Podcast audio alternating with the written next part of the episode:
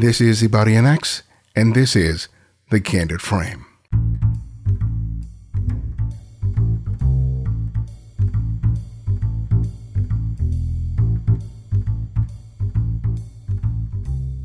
Join the fast growing community of TCF listeners who are sharing their best photographic work on the Candid Frame Flickr group. Not only is it a great place to see and enjoy photographs, but each week I pull from these submissions to produce a weekly video on my YouTube channel. To join, all you need to do is sign up on Flickr and ask to join the group. It's a great place to discover others who share your passion for photography.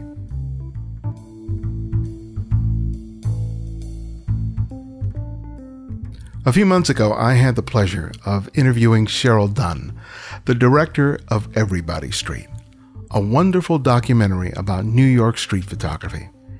If you haven't seen it yet, it should be on your short list of films to watch before the end of the year. Today's guest was one of the photographers profiled in the film. Jamel Shabazz has been documenting his community in Brooklyn and elsewhere since the 70s and he's produced the quintessential document of life in New York City, as well as the birth and growth of hip hop culture. He has published several books, including his first, the iconic Back in the Day. As you'll hear, he is a passionate photographer, and his images are far more than just about music and fashion. Introduced to photography by his father, we started our conversation talking about those early influences, and one photo book in particular that changed his life.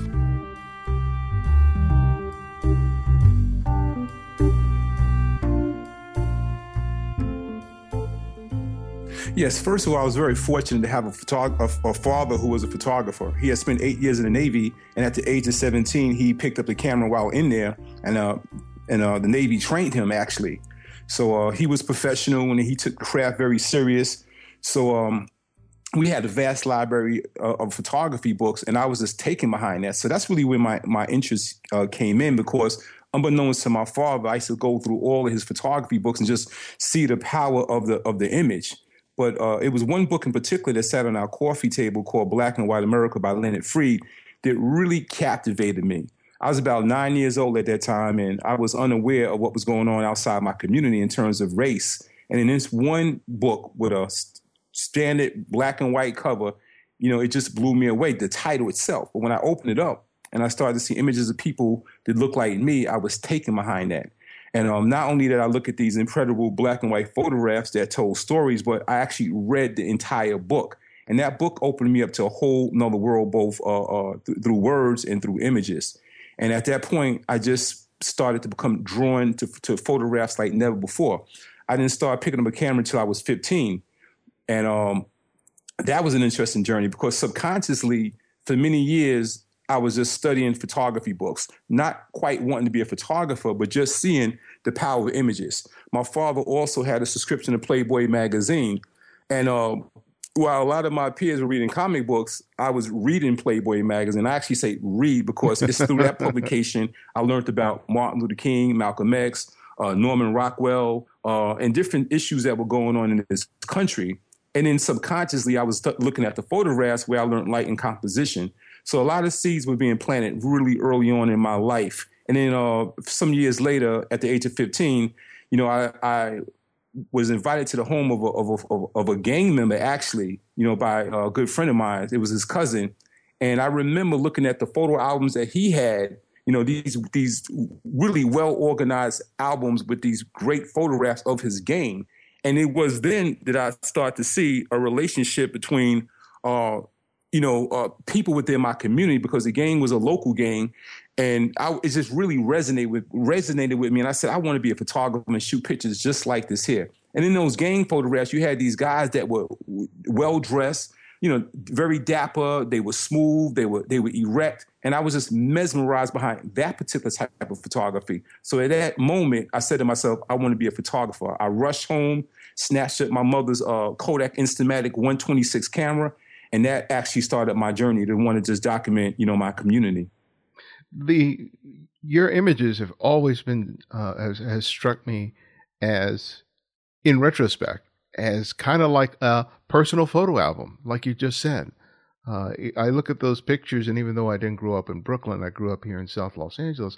I get the feeling like, oh, I know those guys, and and that's something that's really unique for for a photographer who's documented uh, a, community like you have. Uh, and I think part of it is the fact that you that's where you came up in. So tell me about you know the the desire to to photograph your own community in that particular way that it, that seems like it was really rooted in in a personal relationship not just with the people but with with the community that you were growing up in hmm. and, that's a good question and, and, the images are really it is about a personal journey it, it's a visual diary of my life starting at the age of 15 and uh, when i first picked up the camera i went to my uh, junior high school and i started photographing my peers first you know, they made really easy subjects. It gave me a sense of purpose, and it was very intimate for me. You know, it it it, it gave me a voice that I didn't have before, and I built up a pretty good body of work from 1975, excuse me, 1970, yes, five to 1977. Then I went in the army.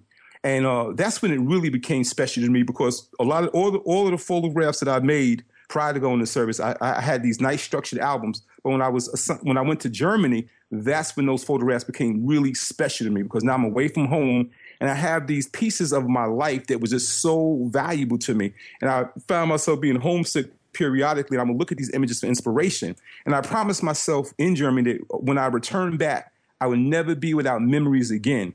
So I purchased a Canon AE1 uh, camera in Germany. And when I returned on the summer 1980, I was on a mission to just photograph life around me. I never wanted to be without memories. And it became this personal journey to record, you know, my life and my community and people who people uh, who pretty much touched me. So I went back to my my neighborhood, went to the local high school, and just started photographing people and also using the camera as a form of communication because it allowed me not only to photograph people, but just as important, engage them in conversation about what was going on in the street. What have I missed?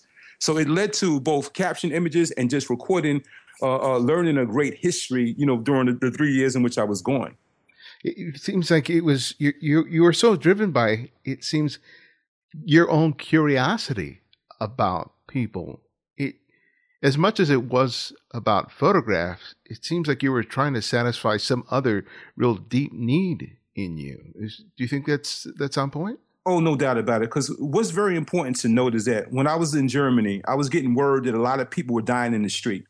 A lot of young people, which I photographed, a lot of the majority of my friends at that time, they had lost their younger brothers to violence. So when I came home uh, in the summer of, of 80, it's almost like the, you know, what best could, what could best describe it really is Marvin Gaye's song, What's Happening, Brother. I came back with that feeling. You know, that song uh, stayed in my mind. You know, I wanted to know what was going on out here. So the camera allowed me to like it served as like a master key that got me into the doorways of a lot of people, and I wanted to just know what was going on. One, and then I came home conscious too. So I wanted to use my camera as as a tool to try to talk to young people about the senseless violence that was going on in our community. And that was really important to me. You know, the photograph was secondary. What was uh, uh, uh, uh prime was to know why is this going on? Why did this person die? You know, uh, how can we move forward?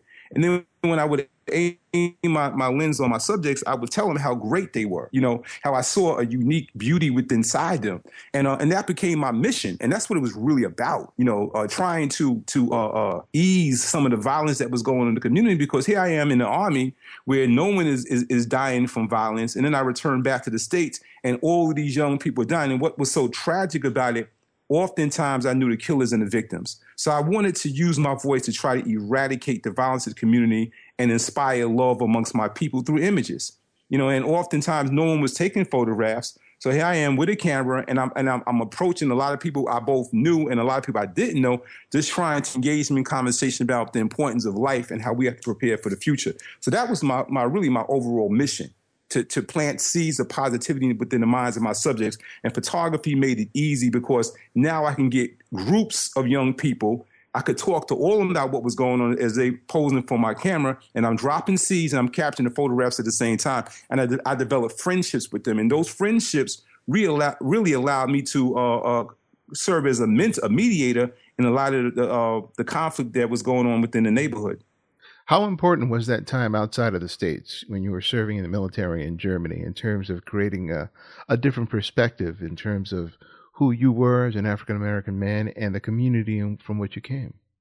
It was very important to me because I was a man child. I had just turned 17 years old.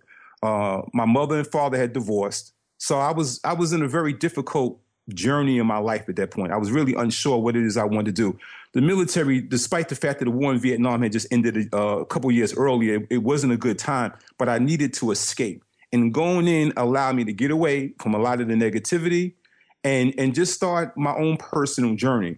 So while in Germany, it exposed me to a larger world. It allowed me to see, first of all, I, I was a history buff, so I knew about World War One and World War Two, you know, and the, the, conflicts that took place in Europe uh, during that day and time. So I was very uh, uh, uh, intrigued with being in Germany and just being in that atmosphere and learning more about the history and the culture.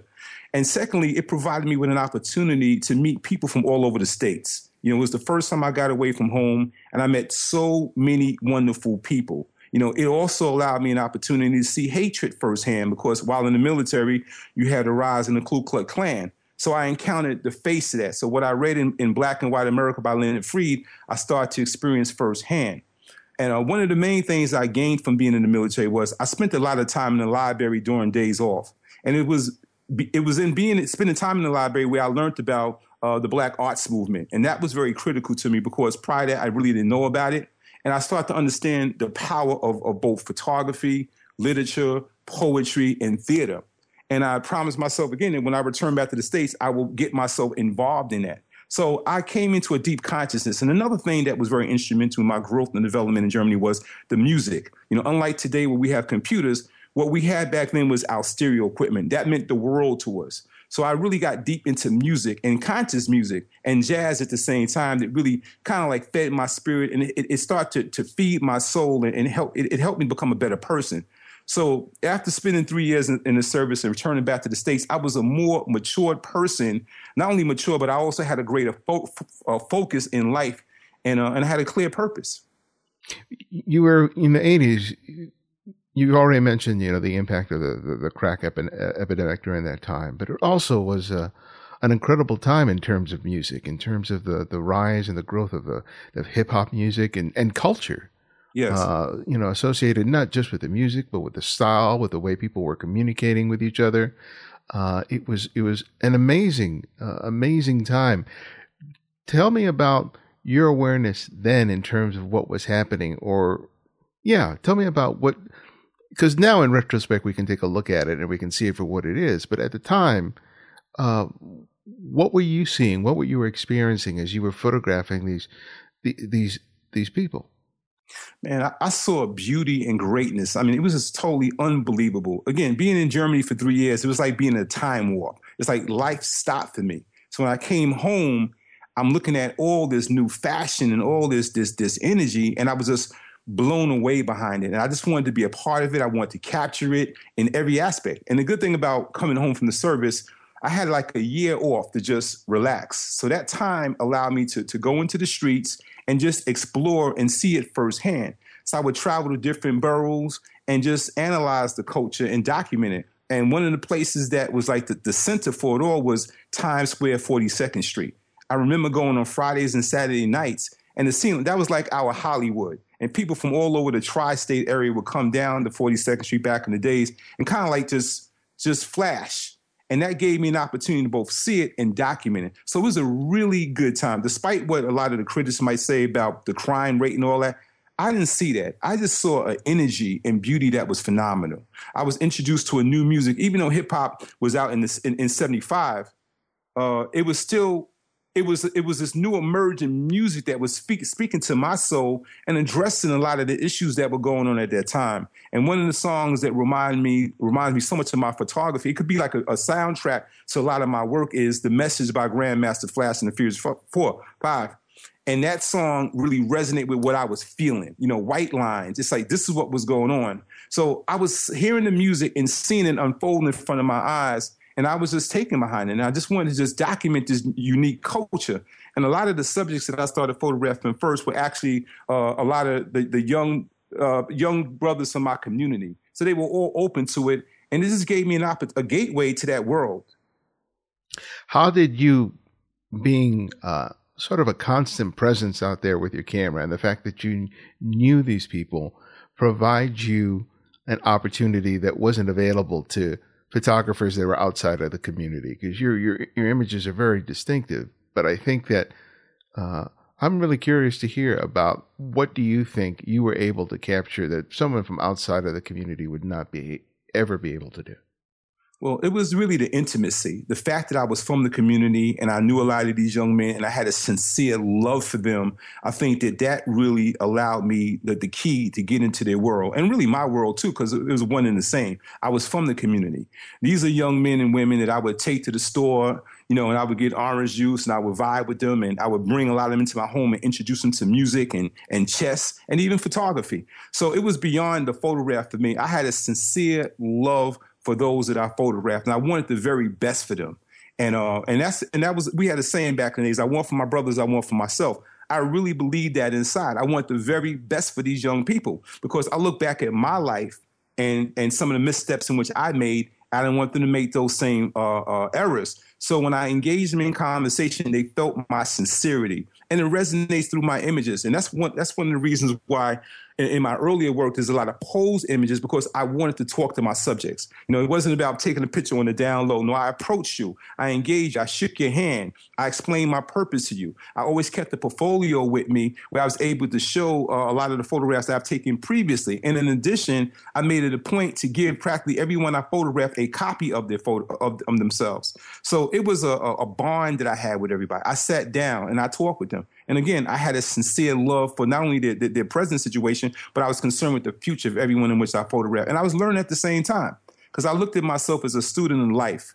And despite me being older than a lot of the people in which I photographed, I was still learning so much from them. Yeah. So it was an equal exchange. And that pretty much allowed me to get the, the type of photographs in which I had because a lot of those guys wouldn't let you take the picture. If they didn't know you, you wasn't going to get a photograph. They might take your camera. so the fact that I was from the community, they trusted me, you know, it kind of like, it just opened up. And then sound started to travel. For those that didn't know me, the word was spread that, yo, Jamel's a good photographer. If, you know, if you think you're official, have him, have him take your photograph. So the word spread and a lot of people start to approach me wanting to have their picture taken. Yeah, because you started being used by all these up and coming uh, rap performers, and you know, photographing uh, for their album covers and, and for the promotional material. Tell me about that phase of your your, your, your career.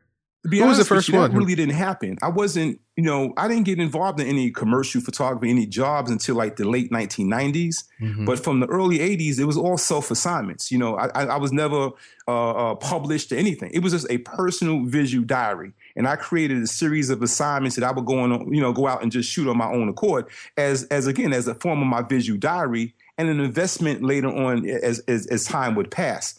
So uh, I, I never got any jobs. It was all about me some of the people which I photographed, they would go on to be uh, uh, uh artists, renowned uh, uh, people within the industry. But when I was photographing, they were just young kids in the community.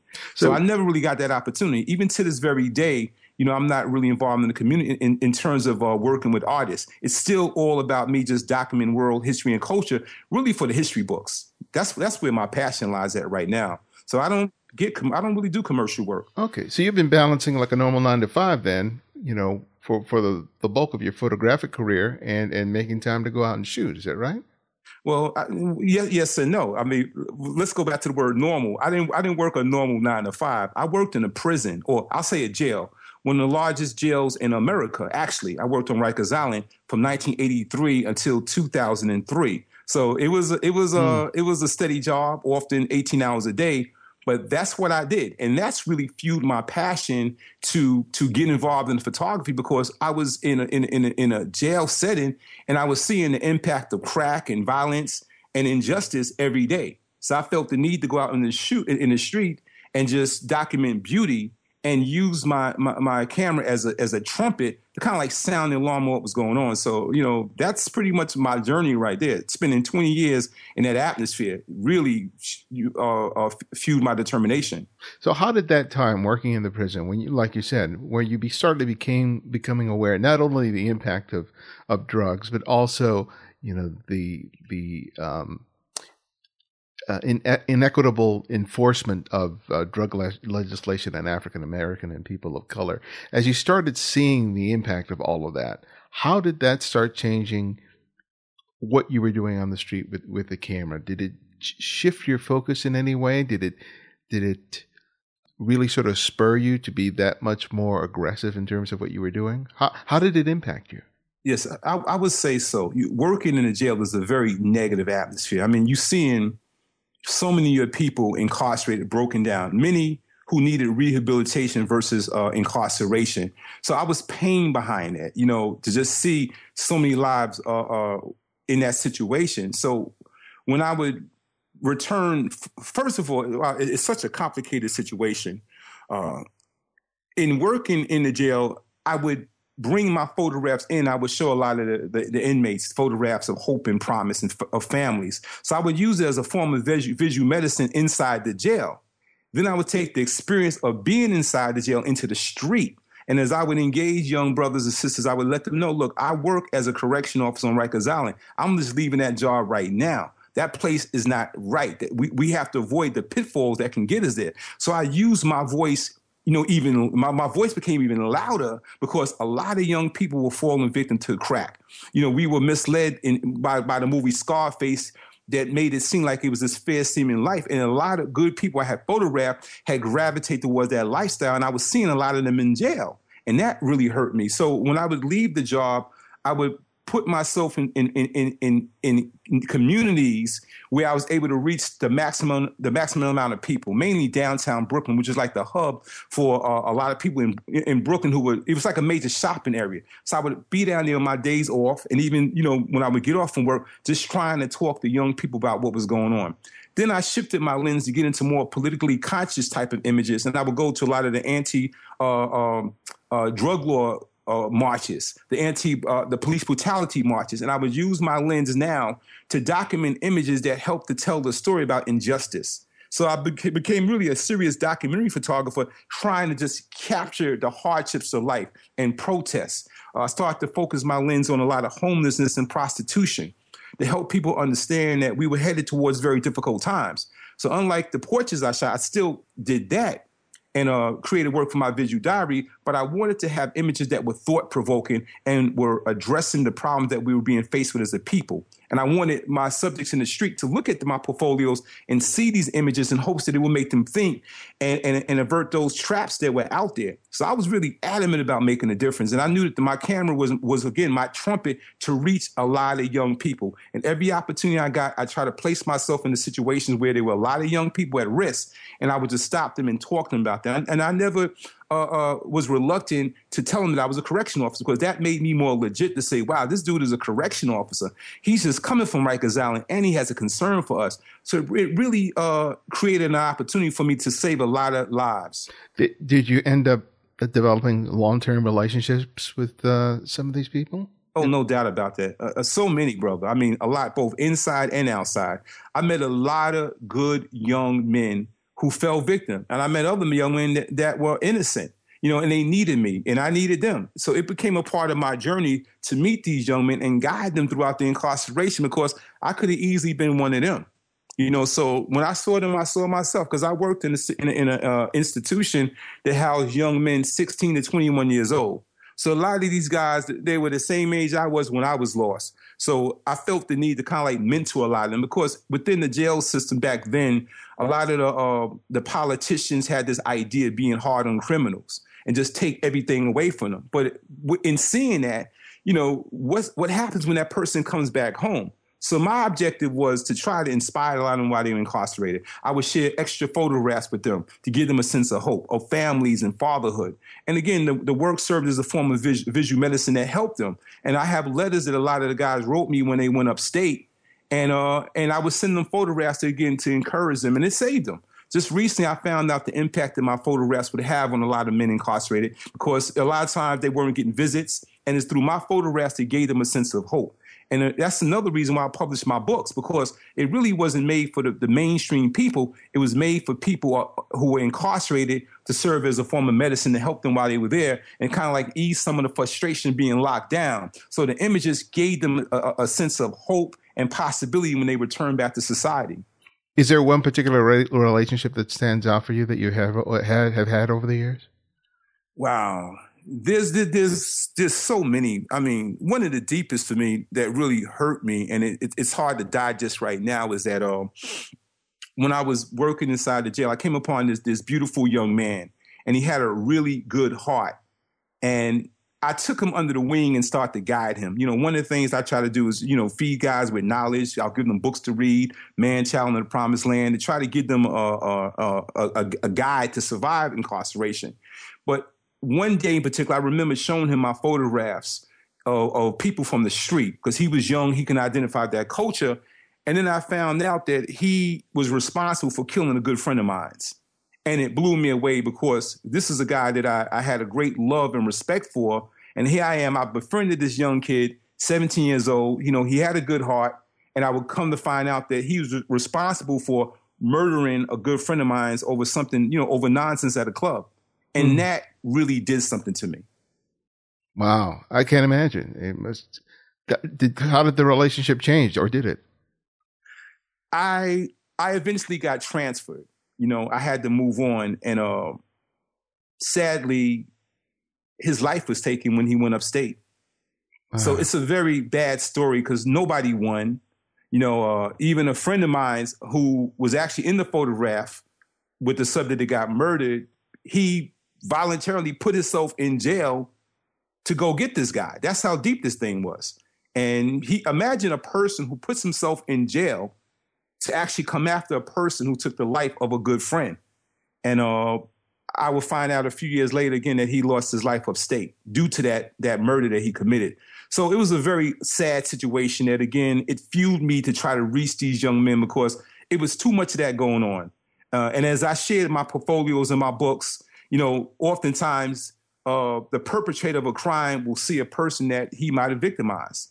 And when I saw that reaction, I heard the story behind it. I had to talk to these guys and say, we have to stop this right here. This is just, it's, it's not right because a lot of times people look at my work and they see the poses, the clothes, and they admire all that, but they don't know the backstories. They don't know the fact that a lot of these young men had died, and they died prematurely and oftentimes due to violence, and sadly at the hands of other young men that I photographed. So that's the stories that nobody knows, and that's why you know I'm so c- compassionate about taking these type of photographs to talk to young people and use my voice in any way I can to try to ease some of the senseless violence that's been taking place throughout really the whole of my life. So when when you started putting out your, your books and they started to have a, a greater awareness of, of the work that you'd done, there was a focus more on hip hop style, about the, the, the culture. So from I'm getting that you saw that as as an opportunity that provided you a voice to be able to speak about the deeper issues that you were you had been witnessing uh, in your own life with with yes. your camera. Is that is that is that correct? And, and that is correct. It, it, I, I have to thank hip hop because hip hop gave me the foundation. You know, because m- most people, both here and abroad, when they look at my images, that's all they see. And at first, it pained me because it was so much more to that. Because when I look at my images, I see jazz, I see bebop, I see blues, I see reggae, I see salsa. People just looked at it in just one one frame and I knew it was so much more, but I embraced that because that gave me the platform to use my voice in a larger sense. You know, I, I uh, started to get a lot of jobs, and I used that to fund photography programs and and uh, conduct workshops where I was able to teach photography. So it, it, it, has been a great foundation for me, but it's so much more that people don't understand. And as I learned to better understand my mission, I learned to articulate that better because in the beginning, I didn't quite know how to express that you know, it, it became very difficult for me because, you know, again, being in Germany, I embrace a lot of music. So within my photographs, it was just so much. People don't see the reggae element in my music. When I lived uh, in, in the Flatbush community, it's a large Caribbean community. So when I look at my images from East Flatbush back in the 1980s and 70s, I hear reggae music. When I would go to uh, Spanish Harlem, I hear salsa.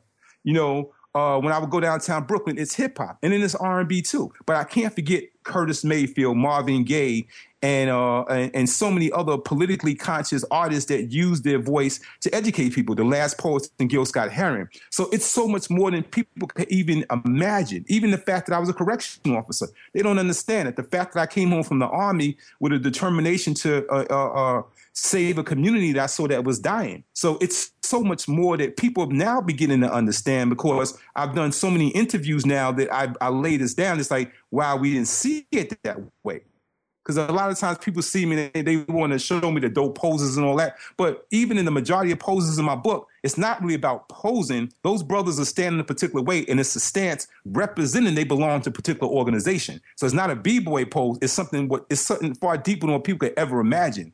So when I start to explain that in my presentations, it's like, wow, we never knew that before. When you became a, a father, how did that change what you were doing out in the street with the camera?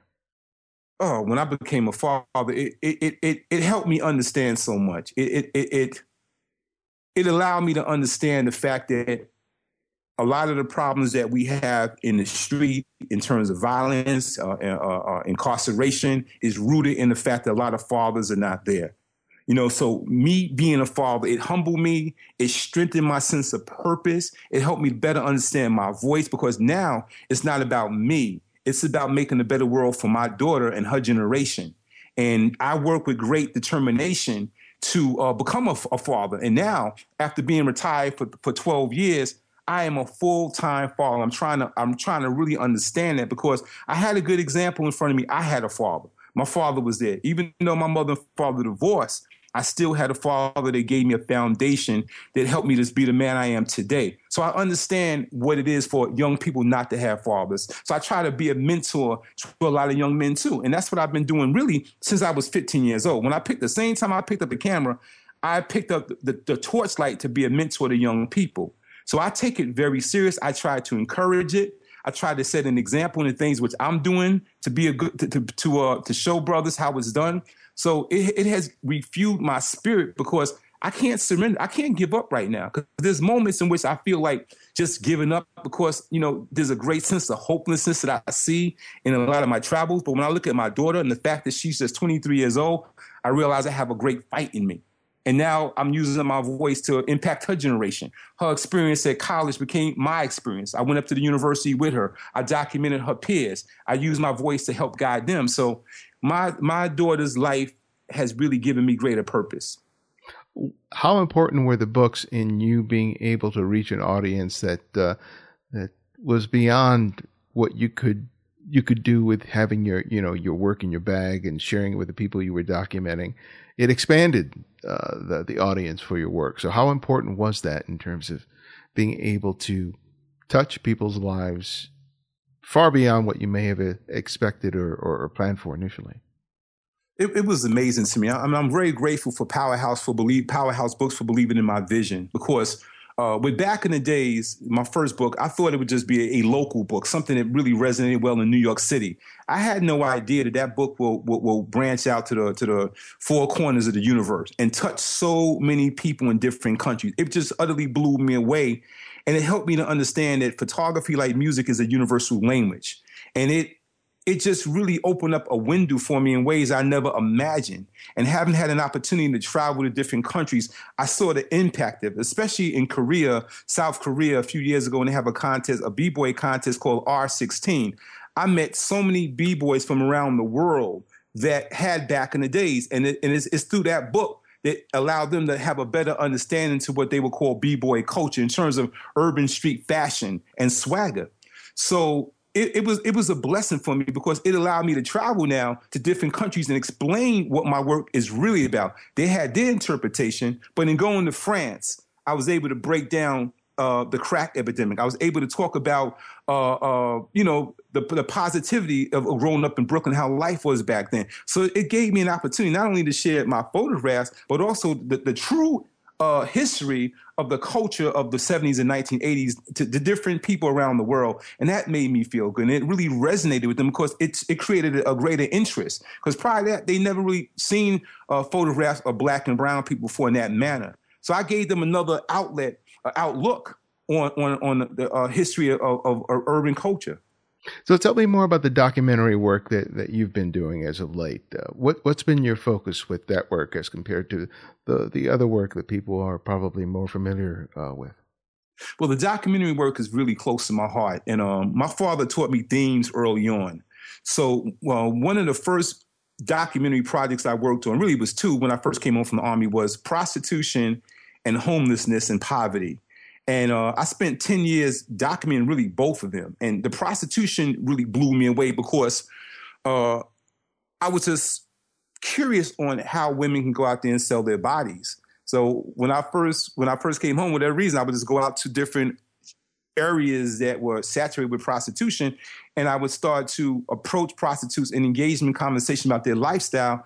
And I developed great friendships with them. And I just looked at it as a visual diary. But as I revisited those images, I said, wow, this is documentary photography. I have a lot of unposed photographs and I have compelling stories that people really don't know about. So I felt good because this gave me an opportunity to, to, to shed light on a world that people didn't know. And then I was taken by homelessness. It's like we live in the richest country in the world, but yet you have people sleeping on the trains. You have people eating out of garbage cans. And I was taken behind that. So uh, a lot of my earlier work, I trained my lens on trying to capture that.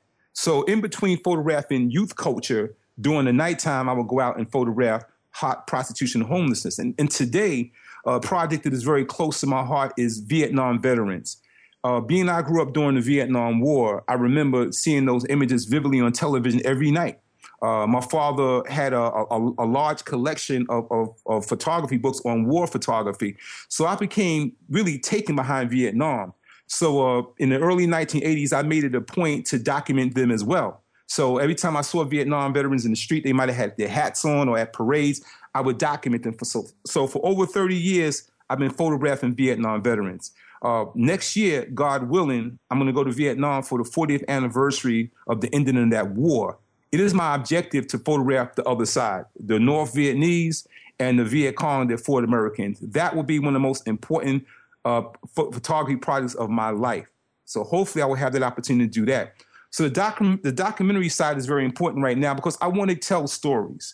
Another important body of work of mine is uh, uh, the protest, the anti-war protest that took place after 9-11. I made it a point to really uh, photograph those events. Again, like seeing the war in Vietnam, I saw the war at home and I saw the protests that took place in the 1960s.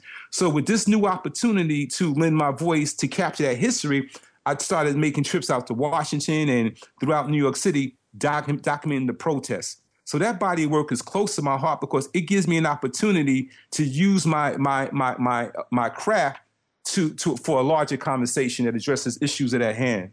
When you started focusing on the prostitutes and the homeless uh, homeless community and and the and the veterans, what what surprised you? What did you discover that you you otherwise would never have known? The humanity that they all possess, the beauty that every one of them had within inside themselves. Oftentimes, we'll see a prostitute or a homeless person and we'll frown and walk away. But for me, I got the backstory. You know, I got names. You know, I was able to understand what led to this particular path. And I fell in love with all of these people. I fell in love with the young prostitutes, and I saw hope and promise. I used my voice to get them off the street, and I realized they were they were they were good people that just uh, uh, somehow made a wrong turn in their lives, and they needed people to understand it to be empathetic. So I saw I saw angels amongst them too. You know, so many people I photographed throughout my life. It was something very special about them. And I felt it was meant for, for me to meet them on the path of life. And they offered me great lessons. One of the great lessons that came to me came from a homeless woman. And she simply said to me, What goes up must come down. And that was said to me over 35 years ago, and I never forgot that. So it humbled me to, to, and it allowed me to see that you may be sitting on top of the world today, but at any given moment you could lose all that. So I learned compa- I saw compassion in all of them. I saw a, a, a great a, a great degree of pain and misunderstanding. Well, you were uh, profiled in uh, the documentary Everybody Street, which was a documentary film on, on street photographers. And, you know, you were there alongside with some legendary photographers like Joel Meyerowitz, Bruce Davidson. You know, when you realized that your work was, you know, being seen in, in the, among the ranks of so many people uh, whose work has just influenced so many thousands and thousands of photographers. Was that a surreal experience for you? Is it? Is it still? It really is, and it, it's been a challenge for me too because I didn't get into this to be a part of that particular circle. You know, this my work is all a part of a visual diary. So, in being placed in that position, it was like a whole new world for me. I wasn't prepared for the interviews and none of that because it's, it's something I never prepared for. So it was a, a, a, process I had to get used to. I had to really, do, and I'm still learning about it now. I'm learning how to speak about my work, but it, I was honored at the same time. The fact that uh, Cheryl Dunn saw the, the, the power and, and the relevance of my work you know, it made me feel good. And I felt a, a, duty, you know, to Gordon Parks, James Van Zee, and Roy DeCarava to continue the torchlight of those that, ground, that laid the groundwork for me to be a part of that conversation. So I was honored behind that. And, and I'm working hard to really uh, uh, uh, live up to to being known as a street photographer. It's a lot of work that comes with that because I never really seen myself as being. I'm, I'm just really a visionary but now with that film, it's put a lot more weight on me, and I have to use my voice to the best of my ability to really show and prove that I'm worthy of of, of, of being within that that that circle. Yeah, you mentioned that you're you're retired now from your work in there as a correctional officer. So, th- tell people uh, uh, about what your your shooting t- uh, days are. Are you shooting every day? Are you shooting a couple of days a week? How how does that fit into your lifestyle now? Well, what I'm doing now, brother, I'm uh, really archiving because during the past uh, over 30 years, I've been just doing a lot of shooting. So now being retired and now being placed in a position where I could just be home, I have time now to go through the thousands upon thousands of negatives that I have and just organize my work right now. And that feels good. That's something I've never quite done before because I was just always out there. Because my, in a sense, I carried a camera every single day for over 30 years. So I was constantly creating images. But now you kind of like need that time. And, and you often say, uh, in your presentations to slow down. Mm-hmm. I finally come to a point in my life where I'm slowing down and I'm examining what I'm what I'm ca- what, what I've captured, and um and I'm I'm, I'm just putting it you know in, in a proper place right now. I'm writing about it. You know, to better understand exactly what I did. I'm explaining to my wife and daughter so they could better understand my journey. So I'm not shooting as much as I did years ago. But every time I step out, I build up a body of work. I'm just determined. If I just go go to the corner store, I'm going to build a body of work up workout, should I say. But uh, right now, it's more about organizing the work into different themes in hopes that I'll have an opportunity later on to do another book. So, going through the archive, going through that old work, I'm sure that uh, you're surprised sometimes by what you you captured. Tell, tell me about those surprises. Uh, there's so many surprises because uh, during the early days, um, I wasn't getting a lot of prints done. I would just develop my own negative. So I, I, love looking at negatives and I'm looking at stuff that I, I, I haven't seen in like over 30 years. Because a lot of times back in the old days, I would give a subject, uh, a, a, I'll make a copy from this one copy and not make a copy for myself.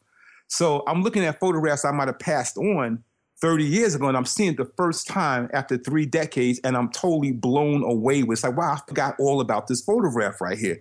I'm looking at my contact sheets and looking at just diamonds that, uh, that mean so much to me. So uh, it's just a joy. It's a high because it's taking me back to a time that's so dear to me. And every photograph represents a second of my life. So I find great delight in just going through them and just discovering new images. And what's so amazing too, and it's it's it's, it's bittersweet. I'm coming upon a lot of photographs that people are no longer here. So that makes that photograph that much more important right now. Or I might find a photograph of a location that has has now changed. And with gentrification in Brooklyn, so much has changed over the past 20 years. Uh, now looking at the structure of a lot of the photograph, it's amazing. Looking at the old trains from the 1980s and looking at the trains are today, you know, that gives greater value to my work. So it's always a great delight to just sit back now and just look at a lot of the old negatives to get a greater understanding of what it is I captured and in this particular sequence.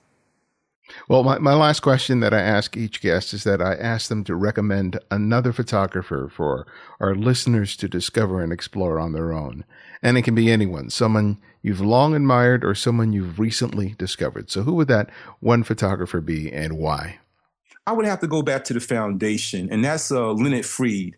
And it's in his book, Black and White America, that really allowed me to see you know, see and understand like never before. You know, he taught me composition, he taught me light, he taught me the importance of storytelling, and he gave me a history of America back in the 1960s that you wouldn't find really in the local media. So I would have to say Leonard, Leonard Freed 100%. That one particular book, once again, Black and White America, changed my life to this very day.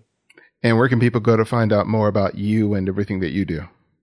Well, I think the, the really best way, because I need to upgrade my, my, my, website, is through my, my, my Facebook, or for the lack of a better word, fan page. That page will really allow you to see so much of my work and the music that inspired me over year over the years, the photographers that have inspired me over the years, and different books that kind of like fed into my that fed my mind. So my Facebook page would be the really best way right now. Well, brother, thank you so much. Uh, it was more than a pleasure to have the chance to finally sit down and talk with you. And thank you so much for having interest in my work. I'm truly honored with this opportunity. I hope that uh, you know my voice is clear, and I commend you for all the great work that you're doing. You have a new uh, uh, fan because I find that what you do is so inspiring to me. I can't wait to get off the computer and go back to uh, YouTube and research more your presentations because they are so full of life, and it's helping me develop my voice at the same time now. So again, I commend you for all the great work you're doing, and, and I'm truly honored to have this exchange with you. Thank you. You're welcome. Take care now.